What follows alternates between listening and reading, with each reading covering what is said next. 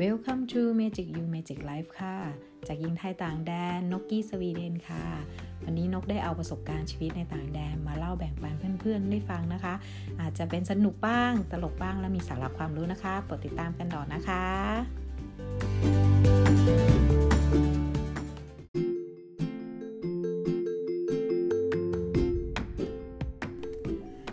จอมือถือคือตัวบ่งบอกนิสัยคุณ สวัสดีค่ะ วันนี้ EP ที่7แล้วนะคะ จากนกกี้สวีเดนนะคะ Magic You Magic Light นะคะ ใน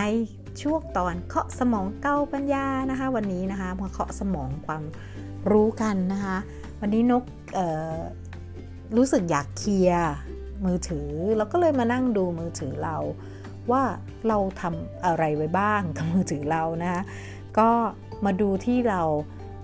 แอปที่เรามีหน้าจอมันเยอะมากนกก็มองว่าเอ๊ะทำไมฉันทำแอปโหลดแอปอะไรไว้เยอะแยะมากมายตอนโหลดอะ่ะคืออยากก็โหลดเลย แล้วก็ไม่เคยไปดูมัน มันก็เลยเต็มเครื่องไปหมดเลยนะคะ ลูกๆบ่นตลอดเลย วันนี้พอนกดูแล้วนกก็สังเกตอย่างหนึ่งว่า แอปที่เราโหลดส่วนมากเป็นแอปการเรียนรู้หมดเลยแอป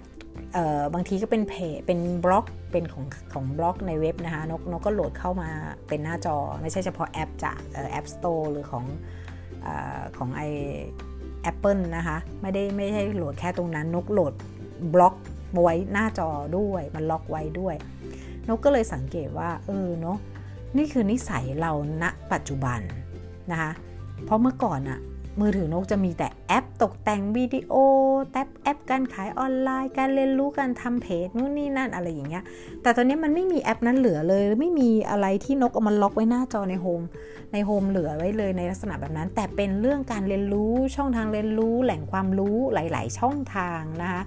ซึ่งนกมองว่าเออเนาะเราไม่เคยรู้เลยว่าตัวเราเปลี่ยนแปลงไปได้ขนาดนี้ เพราะว่าเราแค่ ทำตอนที่เหมือนกับว่าเราไม่มีสติ แต่ความรู้สึกนะตอนนั้นที่เราสนุกหรือเราชอบที่จะทำมันเหมือนเราซื้อ เหมือนเรากำลัง enjoy การกินอะไรสักอย่างแต่เราลืมไปว่าอันนี้มันมีประโยชน์หรือไม่มีประโยชน์แต่แค่เราอร่อยกับมัน และ enjoy กับมันมากๆ แล้วชอบมันมากๆ นั่นคือบางครั้งเคยเป็นไหมเหมือนแบบอย่างนกอยากกินผัดไทยนกจะกินแต่ผัดไทยผัดไทยผัดไทยผัดไทยจนนกหายอยากจนเบื่อ จนอิ่มจนรู้รสของมันจนรู้ความแตกต่างของมันจนรู้อะไรของมันแล้วนกจะหยุดกินไปเลย พักหนึ่ง เหมือนตอนมาสวีเดนนกกินแซลมอนกับวาซาบิเป็นอาหารหลักทุกวันศุกร์เดี๋ยวนี้นกไม่กินละมานมากทิ้งมาเป็นปีละกินบ้างแต่ไม่ถึงกับบ้าทุกวันศุกร์มาได้ก่อน มันอาจจะเป็นนิสัยของนกเฉพาะตัวนกหรือเปล่านะคะนกก็ไม่ทราบว่าคนอื่นจะเป็นด้วยหรือเปล่านะคะท่านี้นกก็เลยมาสังเกตอย่างหนึ่งว่าเออ มือถือนี่มันบ่งบอกความเป็นเราจริงๆนะคะมันอาจจะเป็นช่วงเวลาก็ได้อาจจะไม่ได้เป็นเฉพาะเจาะจงนิสัยที่แท้จริง แต่เป็นช่วงเวลาที่เราสนใจอะไรเรียนรู้อะไร มันจะโหลดลงมาเต็มมือถือไปหมดเลย มันทำให้เรารู้สึกว่า เออ เราเราเข้าใจตัวเรามากขึ้น แล้วเรารู้ความต้องการของเรามากขึ้น แล้วเราสามารถทำให้ตัวเราเองอะไปในถูกทางที่เราต้องการจริง ๆ นะคะ นกก็ได้เขียนเพจ เขียนไว้ในเพจเหมือนกันแต่อีกเป็นเป็นรูปแบบหนึ่งแต่ว่าตอนเล่าเรื่องนกก็เลยอยากเล่าเรื่องให้ฟังเป็นลักษณะนี้นะคะว่า มันทำให้นกมองว่าเออฉันบ้าเรียนมากเลยตอนนี้ฉันฉันรู้สึกว่า ตอนที่นกดูนกตั้งคำถามตัวเองก่อน นกมองว่ามือถือมือเครื่องนี้ไม่ใช่นกเป็นเจ้าของ แต่เป็นของใครไม่รู้สักคนหนึ่งที่นกไม่รู้จักเป็นเจ้าของแล้วให้นกมองในมุมมองในมือถือนั้นว่า เราลองมองซิว่ามือถืออันนี้เราจะตีความหมายหรือเราจะ คิดว่าเป็นมือถือ ที่บุคคลคนเนี้ยเขาคือคนประเภทไหน คือไม่คือเรื่องเรื่องไม่มีอะไรทำอยากหาอยากหาตัวเองด้วยอีกอย่างหนึ่งก็เลยไม่รู้จะทดลองหาหาตัวเองยังไง ก็เลยทดลองหาตัวเองในมือถือ สรุปแล้วเมื่อนกมองมือถือตัวเอง แล้วนกก็ลองคิดโดยที่ไม่ไม่ได้คิดว่าเป็นของเราเอง แต่คิดว่านี่คือมือถือคนอื่นนกมองเห็นว่ายายคนนี้แม่งบ้ามากเลย อะไรก็ไม่รู้โหลดเต็มไปหมดเรื่องการเรียนรู้ ช่องทางซื้อหนังสือ บล็อกของคนที่เขามาเขียนบทความหรือทำพอดแคสต์แล้วก็เรื่องพอดแคสต์นี่เยอะมาก แล้วนกก็เลยมองว่า อ๋อ นี่คือตัวฉันเหรอ ที่ฉันทำมาตลอด 1,000ปี 2019เอ่อ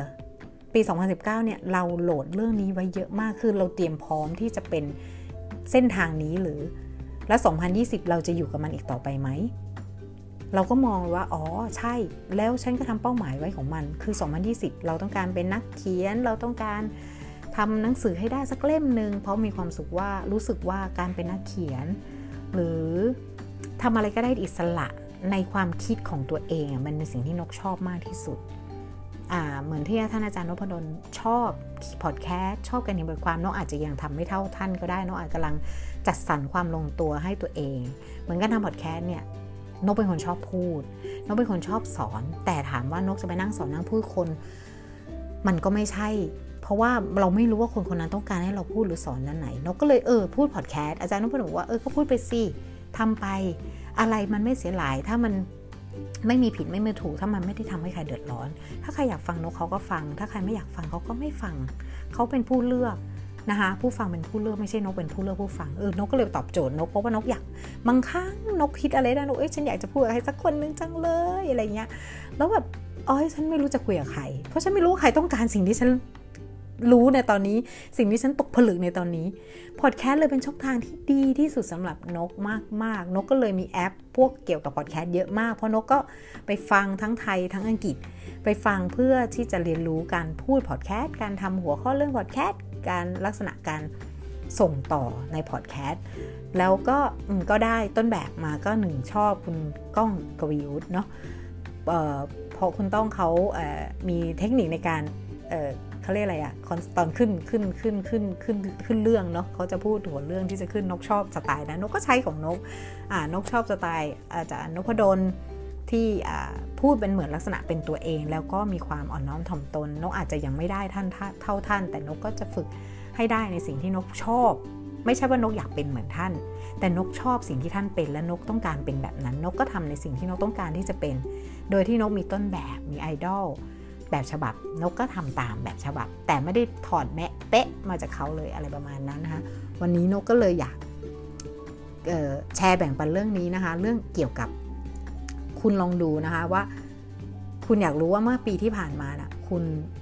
หมกมุ่นอยู่กับเรื่องอะไรเอางี้ดีกว่า คุณโฟกัสเรื่องอะไรไว้ แล้วคุณลองดูมือถือค่ะ มันจะบ่งบอกเลยว่าคุณผ่านอะไรมาใน 2000 ปีที่แล้วนะคะ 2019 หรือทุกๆ ปีคุณจะทำแบบนี้ได้ อันนี้นกเพิ่งตกผลึกเคาะสมองตัวเองเรื่องนี้จริงๆ พอนก feed โทรศัพท์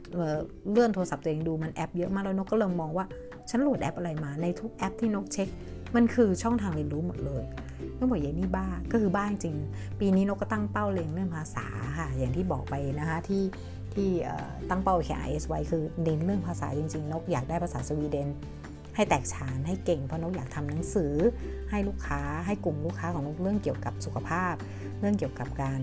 ปรับ mindset กับการดูแลตัวเอง เพราะว่าคนที่นี่บอกตรงๆว่า เขายังไม่ค่อยมีสื่อด้านนั้นเนมาก นอกจากเป็นการตลาดเยอะอันนี้นะคะ อันนี้ที่นกมองนะนกยังไม่เคยเข้าไปเยอะมากเพราะนกไม่ได้ฟังภาษาสวีเดน แต่ไม่ในกลุ่มที่รุ่นวดทั่วไป ลูกค้าทุกคนจะพูดเป็นเสียงเดียวกันว่า นกไม่ใช่แค่นวด แต่นกปรับ mindset เขาจริง ๆ เปลี่ยนความคิดเขาบางคนอาจจะไม่ได้เจ็บป่วย เพราะการทำงาน แต่จะเป็นการที่ว่าคิดมากเกินหมกมุ่นอยู่กับอะไรบางอย่างที่มันมันรู้สึก เกร็งหรือรู้สึก stress ตลอดเวลา มันเลยทำให้เกิดอาการ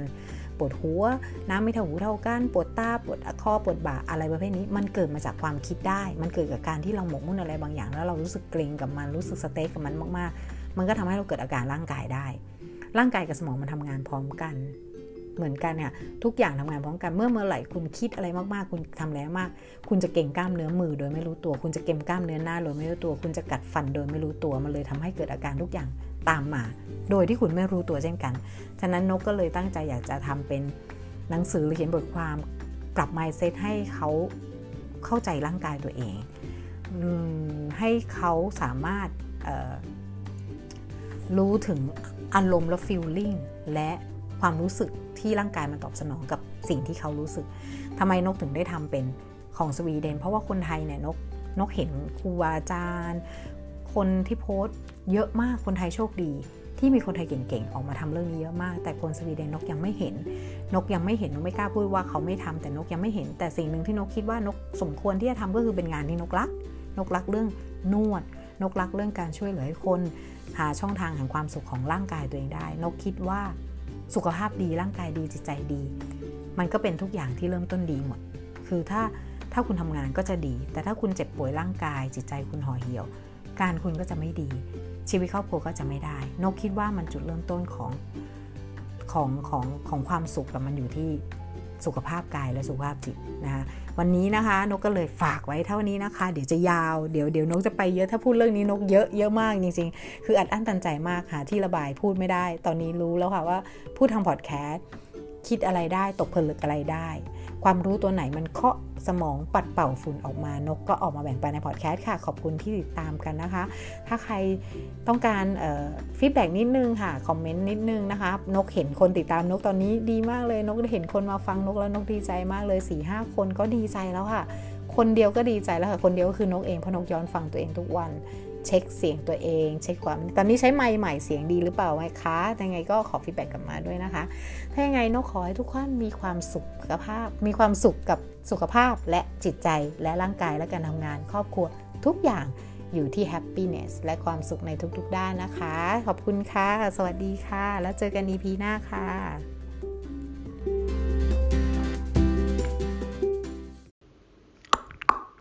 Hello, mate.